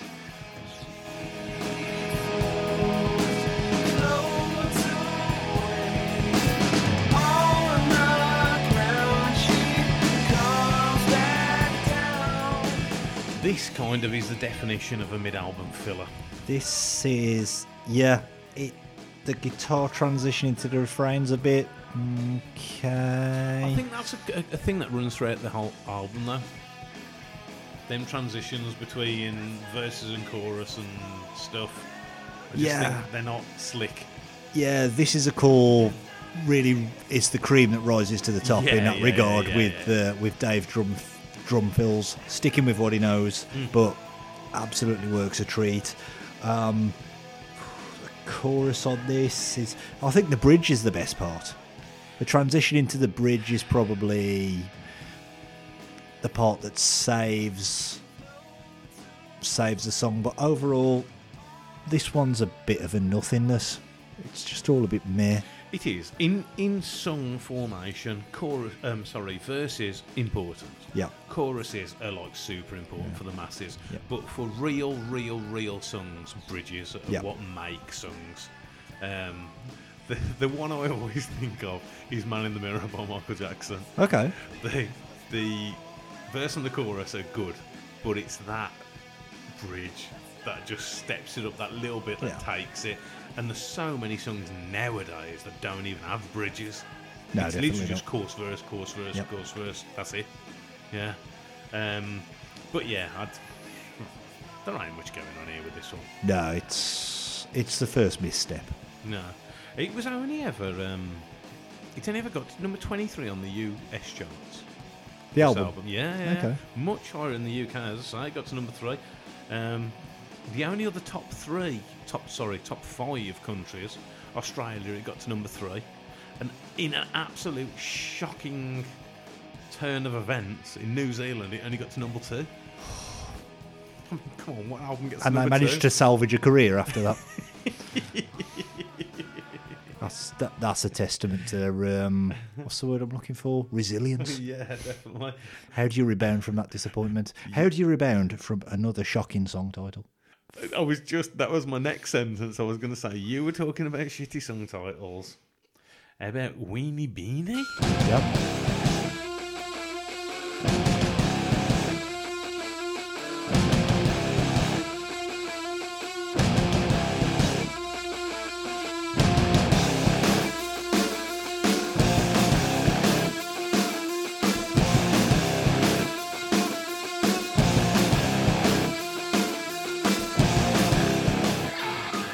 This is a bit converse to the other songs because I think the verse and everything is a bit shit on this song. Okay. But Yep. when it breaks in, we actually get a bit of a song Yeah. now. That bit. yeah, I like the transition into the alternative, the kind of second riff. Um, if I can hanker to pre Dave Nirvana, it's quite bleach esque in that regard. Oh yeah, yeah, yeah, yeah. yeah. I'll say that. Yeah, the delivery works with the track and the production. It's a nice hooky riff. riff. Deserves a better song title than Weedy Beady, which Oh, is what's shit. that on about? Yeah, seconds of thought have gone into I this. just think Beanie Babes. That's what I think. yeah, Yeah.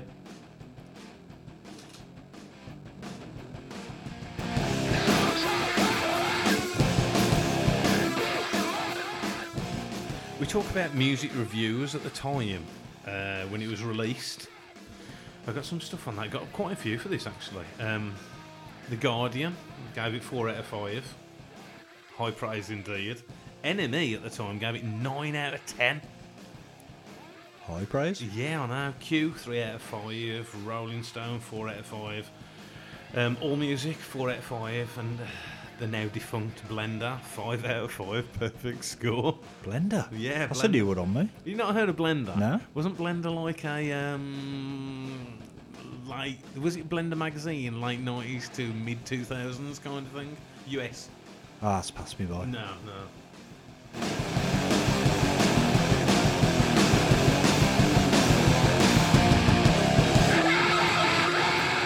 Bit of a racket though, this one, yeah? I like it. You like it? Yeah, I always thought um, it, it hasn't got Dave's trademark, what I would class Foo Fighters vocals. Yeah? Oh, that's a proper kick that time. I wouldn't call that a negative. See, I think that's what gives them their sound, kind of, for the, this album. It is, and I think the next track is a good example of that. The next track, okay. Oh, right, okay. So the next track's a bit of an interesting. That's got a bit of a story behind it, hasn't it?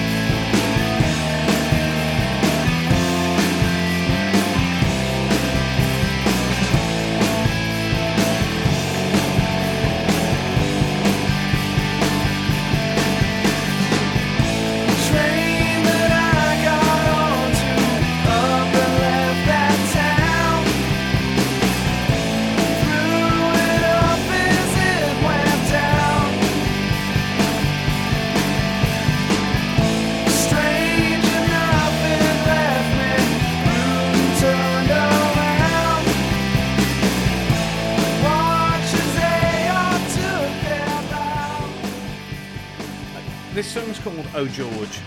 Yep. Apparently a tribute to Dave's George. favourite Beatle. To George Harrison. Yep. And it's definitely got that kind of rocky stroke Beatles thing from the first song Yep. going on. Yep. And that chorus that we've just passed, the fools were drawing, trying to save that day, that sounds like the early seeds of what would become signature Foos. Those Yes. bigger, not really a reader chorus. I say they're stadium choruses now, aren't they? That's um, those are the early mm. indications that it was an unavoidable direction. I think really from here, plus the goodwill that Dave had, the reception, critical reception that you've just mentioned. It's that perfect thing, yeah. All signs were pointing in the direction that's led them to where they are now. As much as it's not to our tastes. This is the thing, as, as I say, I don't know if it is to my tastes because I only have heard the, the big songs. Hmm. I told you I'm gonna I'm gonna give it a listen this week. Well, I realised something in the break when you were replenishing your glass is that on YouTube I found a track from the third album. Just the algorithms picked up something called Aurora. Aurora. Yeah, don't know if you're familiar with that. I don't think it was a single, but I stuck that on and it was all right. It was absolutely fine. It was perfectly palatable, but it could have just as easily been the Goo Goo Dolls or Everclear or whoever the fuck. This would be that track. Is that not the name of um, Hunter and Steph's first child? Is it? Aurora. I think it is. Aurora and the best. Aurora, Illinois was where Wayne and Garth lived. This is off There's Nothing Left to Lose, yeah? Yes. This sounds completely different to anything off that first album, doesn't it?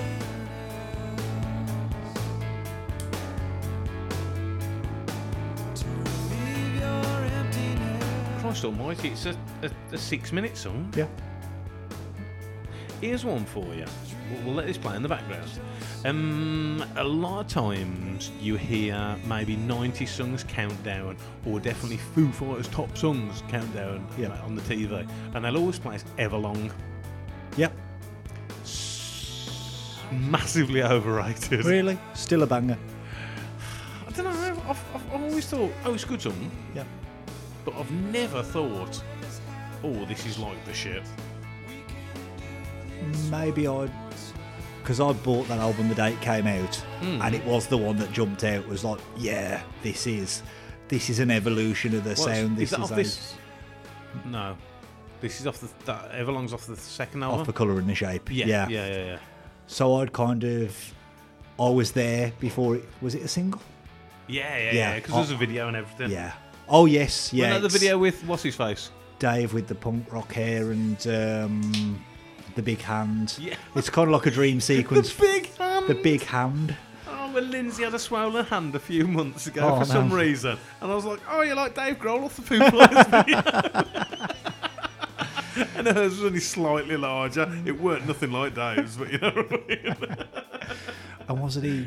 Was he Red Riding Hood at one point in that video? Again, it was a bit goofy. Yeah, yeah, but yeah, yeah, yeah. Heard the song before I saw the video. Bought into the song before it came out as a single. So Hmm. it's reta- it's retained that gravitas for me.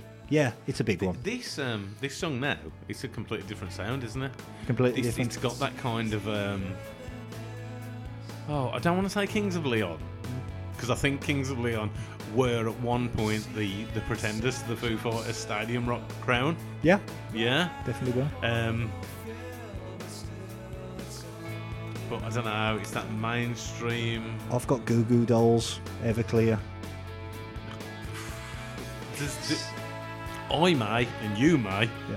but do Jim, Bob, Paul, and Andy out there know another Goo Goo Dolls song other than uh, Iris? You know what I'm saying? yeah. Yeah. Yeah, this is it. They're um, yeah, they're known for that. What was the album? Uh, um, oh Christ, what was the Goo Goo Dolls album? Oh shit on it. Touche. Um, let's edit it back in to make Fuck you, Goo Goo Dolls. with.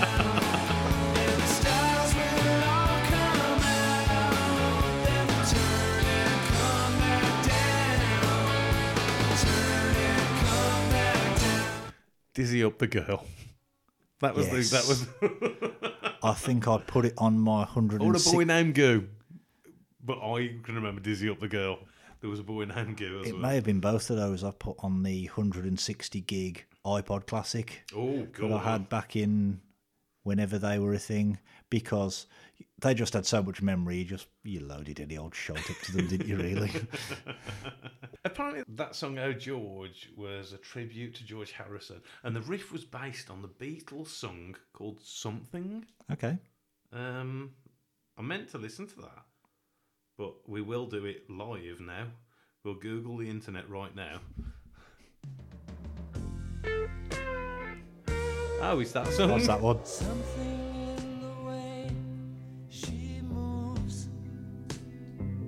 Um, this is a, a subject which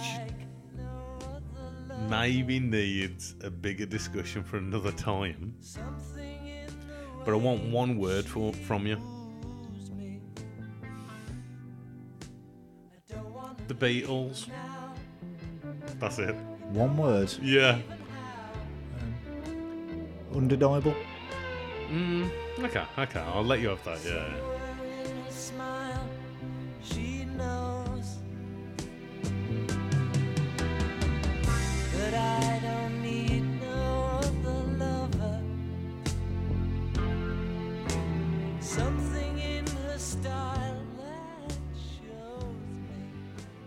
See a bit of potential there.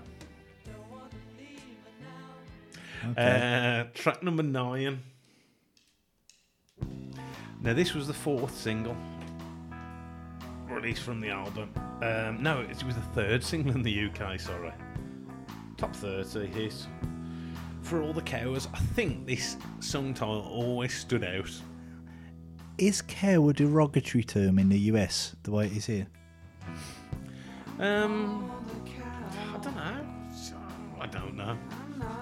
Come on. Or is this just goofy? Who wants to be called a cow? this is a strange one. This is um, this is the kind of song which Nirvana would have made really. I don't know. It's got that quiet, loud, quiet dynamic again, but it, this manages to pull it off without sounding not derivative, but not copycat. yeah. It's got its own little goofy charm to it, so it's kind of succeeds. I actually like this lot. Um, yeah, I like it. It's got quite low fi on the start, Yep. and then we ramp up for the chorus. Yep. It is the chorus, isn't it? Yeah. Yep. Here we go.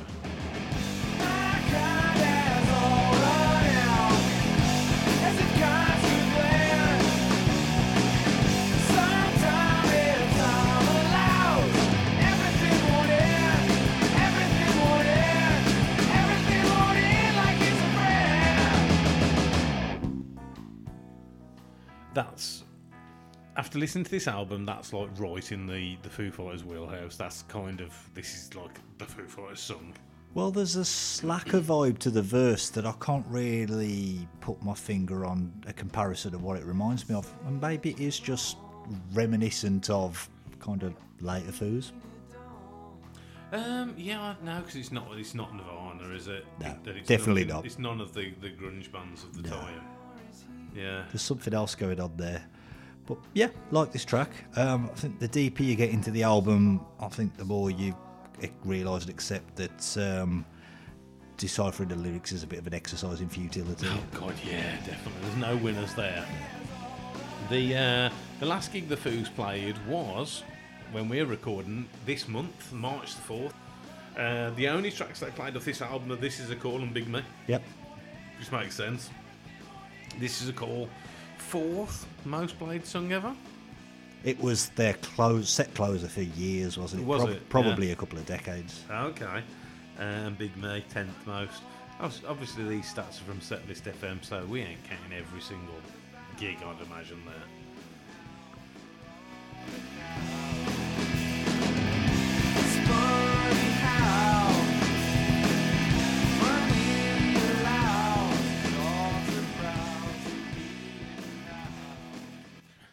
And then we had what I'd call the home stretch of the album.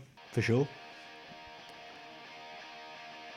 I mean, there's a bit of um, I get a stiff little fingers vibe from this I intro. get stiff little fingers. I get a little bit of Smashing Pumpkins. Sorry. I'm gonna sh- I'm gonna show you. Early pumpkins Yeah. when the second riff kicks Yeah, in. yeah, Absolutely. yeah. Yeah. Yeah, But that there. Yeah, that's the bit. Uh, But Dave's a music nerd, so it's okay. We forgive him. He's one of us. He's one of us, and you know, um, aren't Smashing Pumpkins the the the Seattle band that weren't a Seattle band? Yeah. you know what I mean. Absolutely. Yeah. And this is probably the most pumpkin song on the album. Yeah. the vocal. I think it's got the behind. This is a call. It's got the second best uh, drumming on the album. I like it. Almost Oh, like a consistent tattoo. It's the beat. falling, it's the Yeah. descending drum beat, it's that thing going on. Yeah, yeah, yeah, yeah. Um, but this is one thing. Good song, sounds good, Yep. produced really well. I love the kind of constant guitar kind of Yep. thing going on, but doesn't really go anywhere. Yeah, Potentially. Yeah. Um, we hit, but it never really like steps out of second gear. maybe the dense sound, the dense production on it means it doesn't have to. Um, the lyrics feel contemplated almost. If anything on the album is post Nirvana existential, it's this. And I think kind of the dense production and I suppose the one, the singular pace of it kind of fits that. So, yeah, I'll, I'll- I'll take that. It doesn't really go anywhere else, but I'll forgive it. It, yeah, it works. It, kind of builds up to a point, and then it doesn't go. It, Yeah. it's back to the start again. Yeah. Yeah. Um, you know where songs like Hummer yeah, would build on that. Yeah. Because Corgan would not allow them not to. yeah, they just take it to Yeah. the next plateau until there's nowhere left to go. Yeah, this is like say the verse of Hummer. Yeah. Back to the start. Yeah. Kind of thing. Yeah.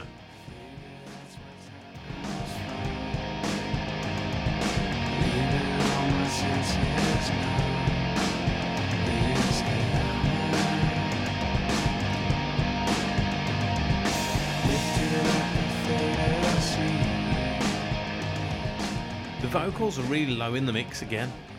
And that's a recurring theme. It is, isn't it? Yeah. I think that's just um, an emphasis to how uncomfortable Dave probably was being the lead singer. Yeah, and when Yeah. he gets that confidence and when it's it's front and center, I don't know, it doesn't work for me the way this does. It's I'll, I'll go back to the word charm. It's got a vulnerability. It's got a charm about it, and I, th- that's what makes this a little album, but in the best sense of the word. Yeah, oh, it does.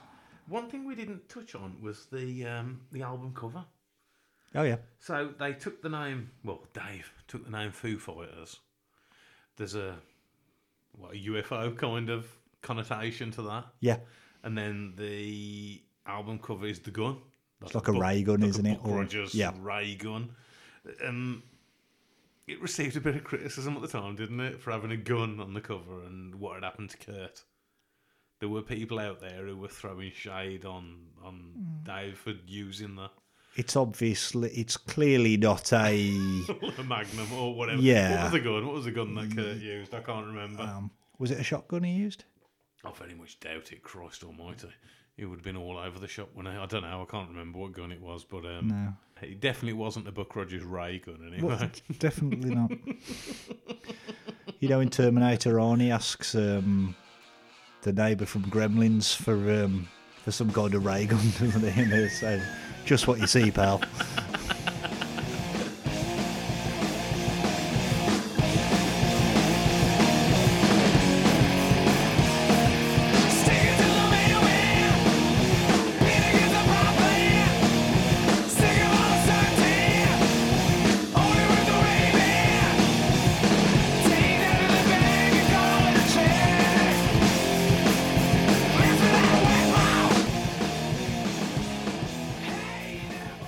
Watershed or watershed?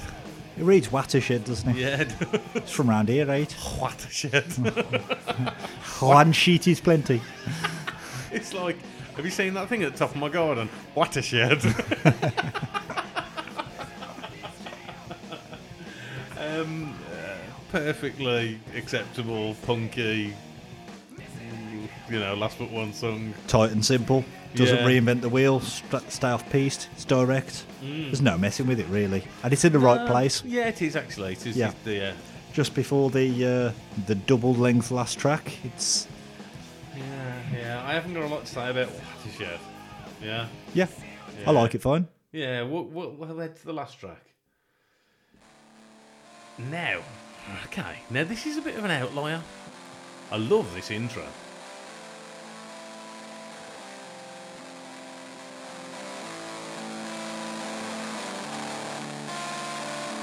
The distortion really throughout gives it a bit of gravitas, doesn't it? yeah, it? it does. I think it gives an sense of impending songdom, which doesn't really come. Yeah. But there's a bit of ris- respite from that with around two minutes as a clean riff and it There acts is. as a bridge and that breaks the song up really nicely. I think that's well placed. This is another one which potentially could be a Nirvana song.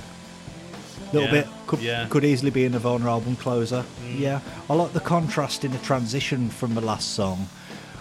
I know we said earlier, it, the track listing is in the album it was recorded. So I, want, I but I wonder how deliberate that was. Um, so maybe he's kind of stumbled into a bit of track listing that works here, but I wouldn't change it.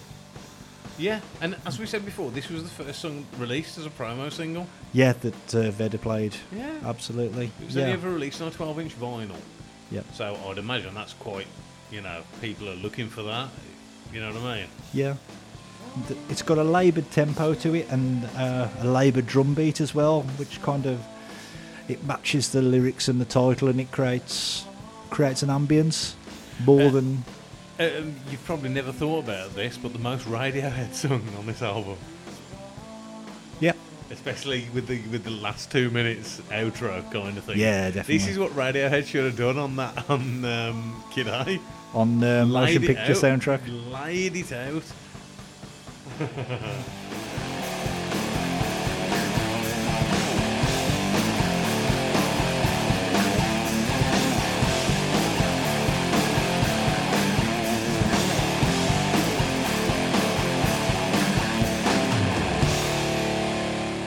Said, did we? It was um, what's his name? Greg.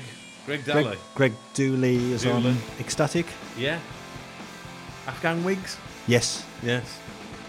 What's an Afghan Whig song? I have no idea. No, Um, I'm, I'm not au fait with Afghan Whigs at all. another uh, Mark Lanegan collaborator, Greg Dulli, on Oh, yeah. um, the Gutter Twins. Okay, Christ, there you go. Look at this. Here's a bit of a live update. My daughter's just texted me. Says, "Can you transfer me twenty quid so I can get an Uber, please?"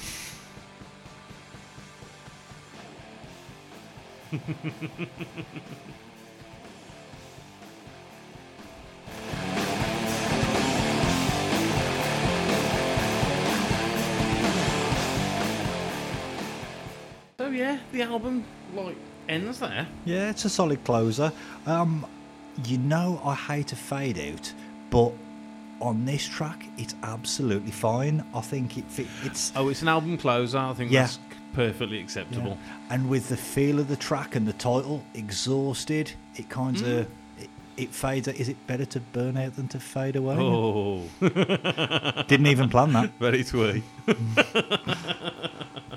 Solid closer. Yeah, yeah, yeah. That's a decent closer. Well, yeah, I suppose.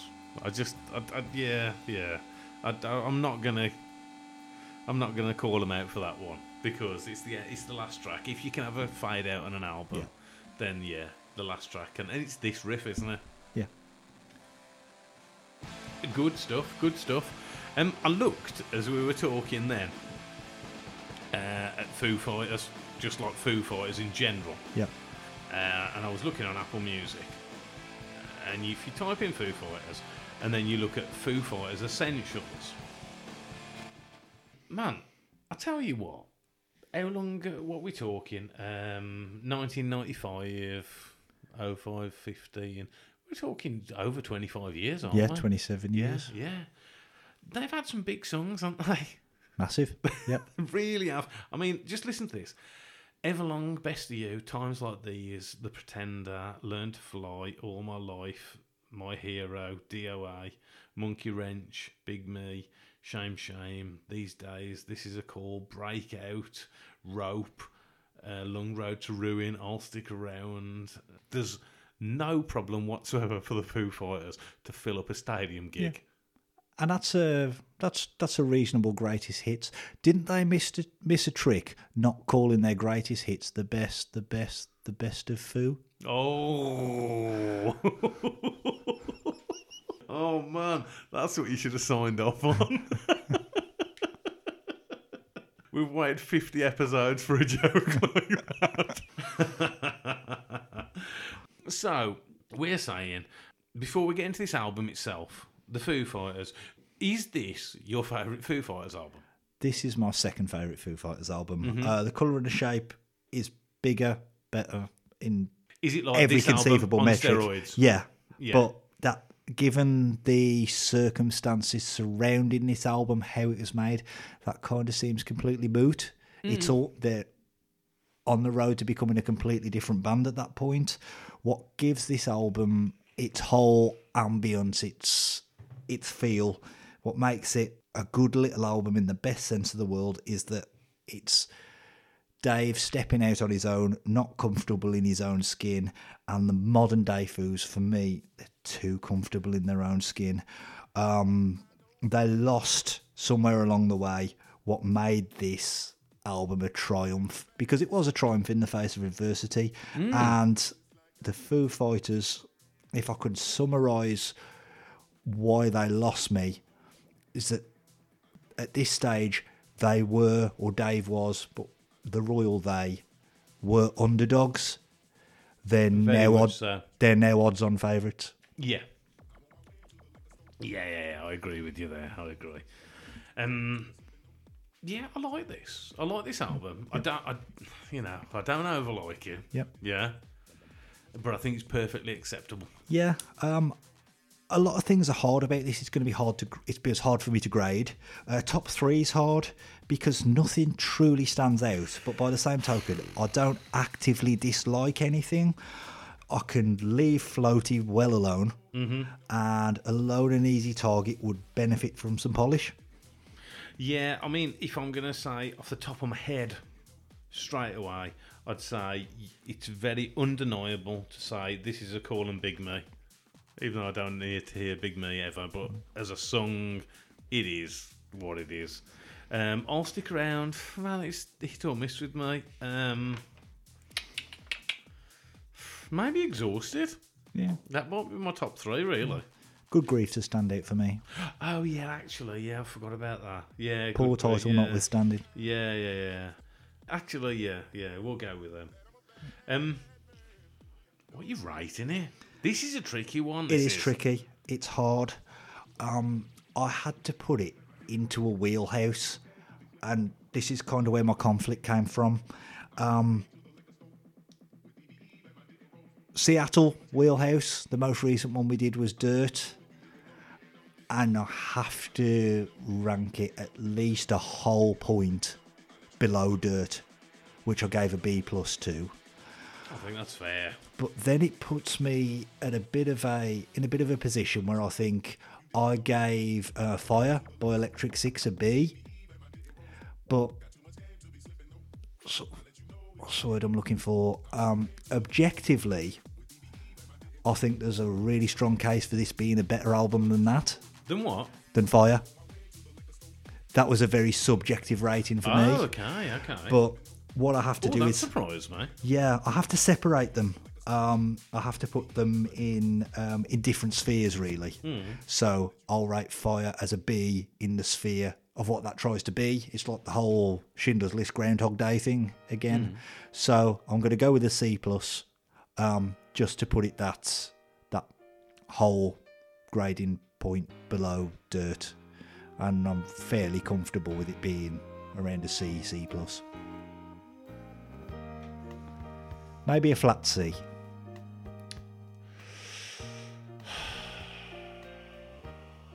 You've um, due to the lack of standouts that'll push it into that C plus B minus bracket. So yeah, let's go with a solid C.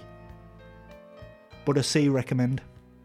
Oh yeah, man, and this is the thing that we've discussed before. I don't think getting a D is a not recommend. You know what I mean? It's um, I think once you get to like E, that's that's when you're looking down on albums, really.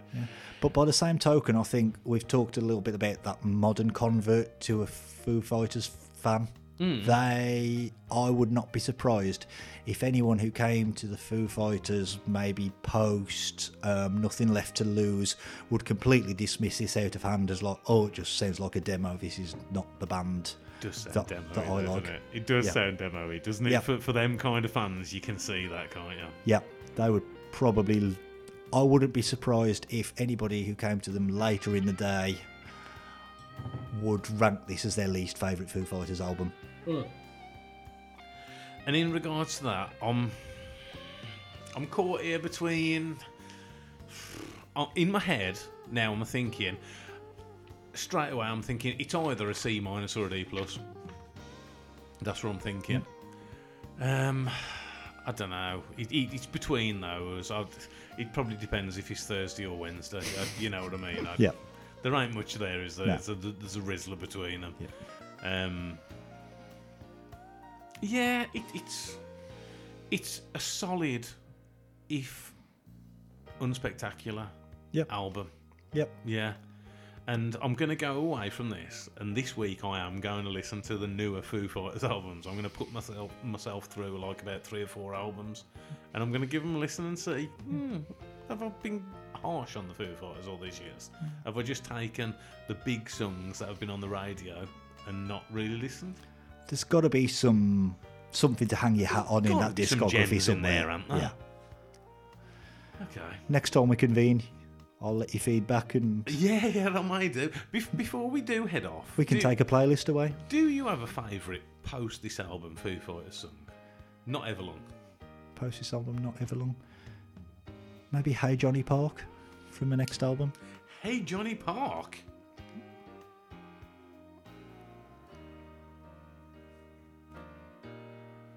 That'd be this one.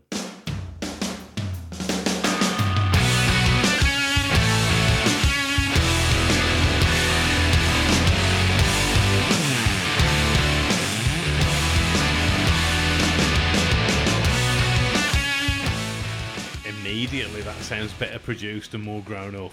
Definitely. If they'd have taken this direction subsequently, they may have kept me on board. When I said earlier, maybe I can qualify that statement, they took my least favourite elements of Yeah. the colour and the shape, and that's what they built everything I subsequently heard from them around. Whereas if I'd have taken maybe elements of this, I'd have been on board a bit longer.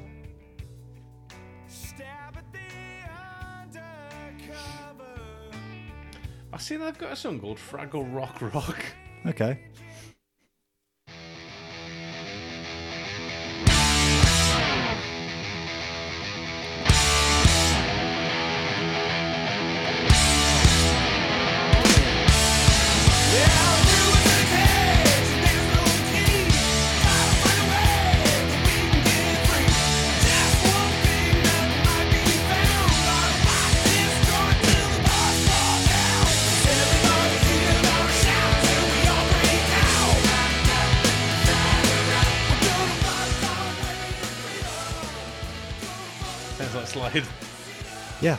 They've done a, an album of ABBA covers, haven't they?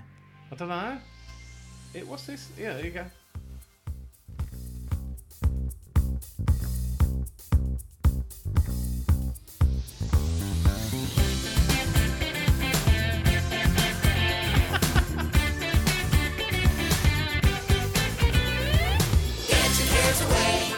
Okay, right.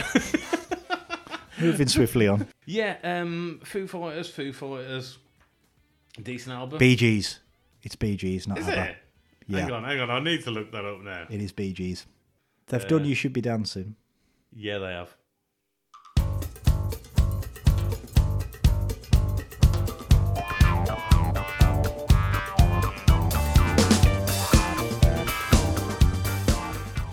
Okay, what was the setup for this?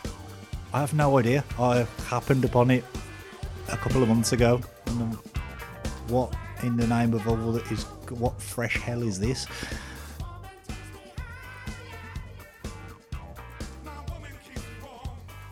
Yeah.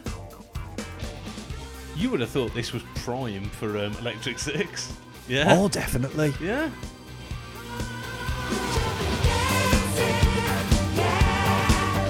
No way, they're straight covers as well, aren't they? Oh yeah, very faithful. Okay, it's episode 50. Boyd, I hope you've got a big song to see us out here. Before you do, though, if anybody wants to get in touch, jukeboxpod at gmail.com. Follow the show on Facebook, Instagram, leave the reviews, get in touch. Tell, the inflate Boyd's ego. Tell him about how he's like the fucking master of um, Radiohead or something like that. oh man, come on, give me a song. Okay, 50th episode. Yeah. I'll go with a song that's on my shortlist for the GOAT. Ooh, Cristiano. Cristiano, Tom Brady. I've noticed listening back to a couple of recent episodes that we've done together that you've anticipated twice hmm. that I was going to close with a Portishead song. If you're going to pick a song now, yeah, Yep. All this week I've had planned to come back from a break with a song, Yep. and I've completely forgotten about it. And go on, Let's go with Roads by Portishead. roads, Yep. as in like what you drive down. The very same. It's not that one. Here we go.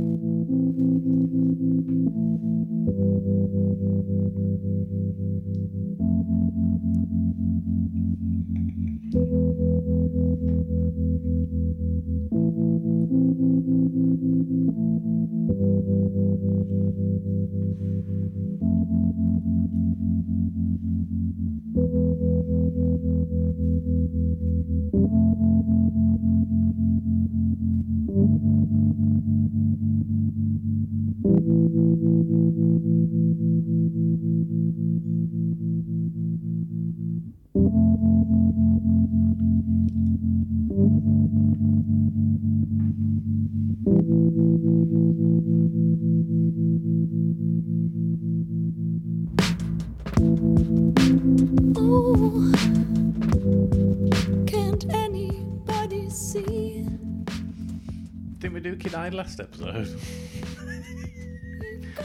This is what. There's a reason I didn't um, close with this on Kid I A. can see why. Yeah. Regardless Oh, what they say, This is better than anything on Kid A.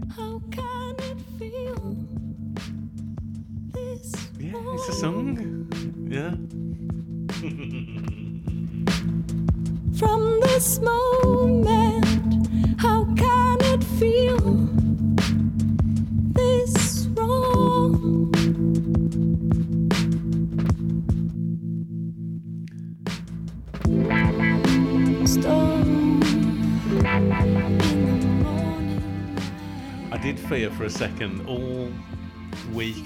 I've been thinking, oh, I'm going to come back from the break on, you know, the tricky Oh yeah. version yeah. of yeah, yeah. That's what I was going to use, and I thought you were going to pick that then. But yeah, right. Thank you very much, guys, for listening. Thank you very much, Mr. Stuart Boyd, for being my brethren on this episode. Dankeschön, good sir. Yes. See you again soon. Thank you very much, guys. Speak to you later.